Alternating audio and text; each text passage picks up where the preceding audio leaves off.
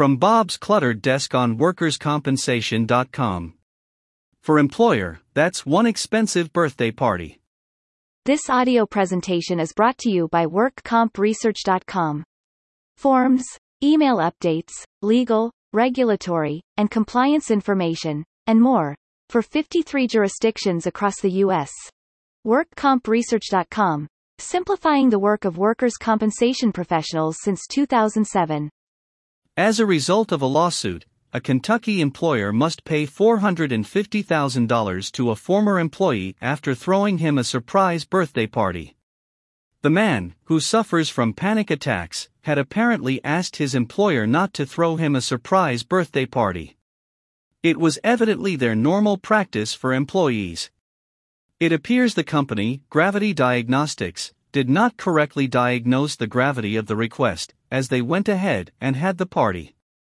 According to news reports, the man had a panic attack, was counseled the next day, which caused another panic attack, and he was then terminated from the company for his behavior.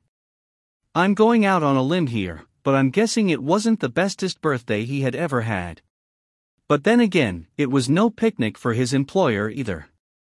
It is said when his coworkers threw him a party despite his request they do not do so, it triggered the panic attack. He was called in for a meeting the following day, where his superiors criticized him for how he had handled the party, resulting in another panic attack. He was sent home for the remainder of the week. He then received a letter informing him that he had been fired. He sued the company for disability discrimination and retaliation. His attorney told news sources, at this point, he starts employing other coping techniques that he's worked on for years with his therapist. The way he described it is he started hugging himself and asked them to please stop. For their part, the employer claimed they believed he represented a potential threat to coworkers. The man's lawyer not surprisingly rejects that, saying they made assumptions that he was dangerous based off of his disability and not off of any evidence that he was violent. I'll probably get in some trouble here, as I do not suffer panic attacks, and am not afraid of surprise birthday parties. I do hug myself quite a bit, but that is only because I am adorable. Well, that, and I've never actually had a surprise birthday party, so hugging myself might be a subliminal consolation.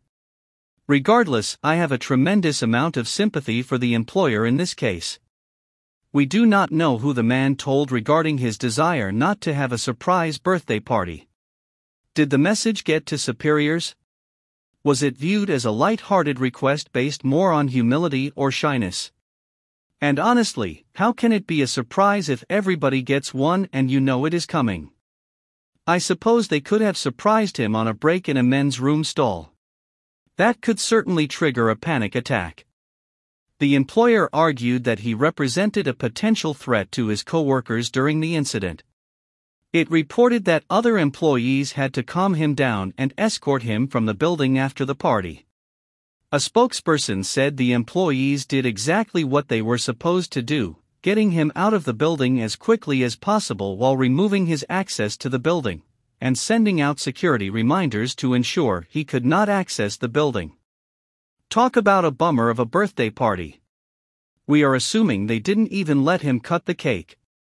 While we weren't there and cannot judge, oh, who am I kidding? Of course, we can judge, this doesn't sound unreasonable. Workplace violence has increased dramatically in recent years, and employers have a responsibility to act if they even suspect someone represents a potential threat to the workplace. To fail to do so exposes them to tremendous liability and can cost innocent lives. The man's lawyer maintained that they made assumptions he was dangerous based off of his disability, when the reality may have been they made those assumptions based off of his behavior. And those can represent two entirely different possibilities.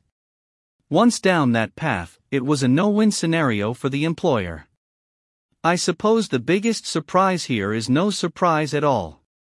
The threat of litigation now hangs over virtually any ancillary actions an employer might take, even those designed to show appreciation and enhance the office environment.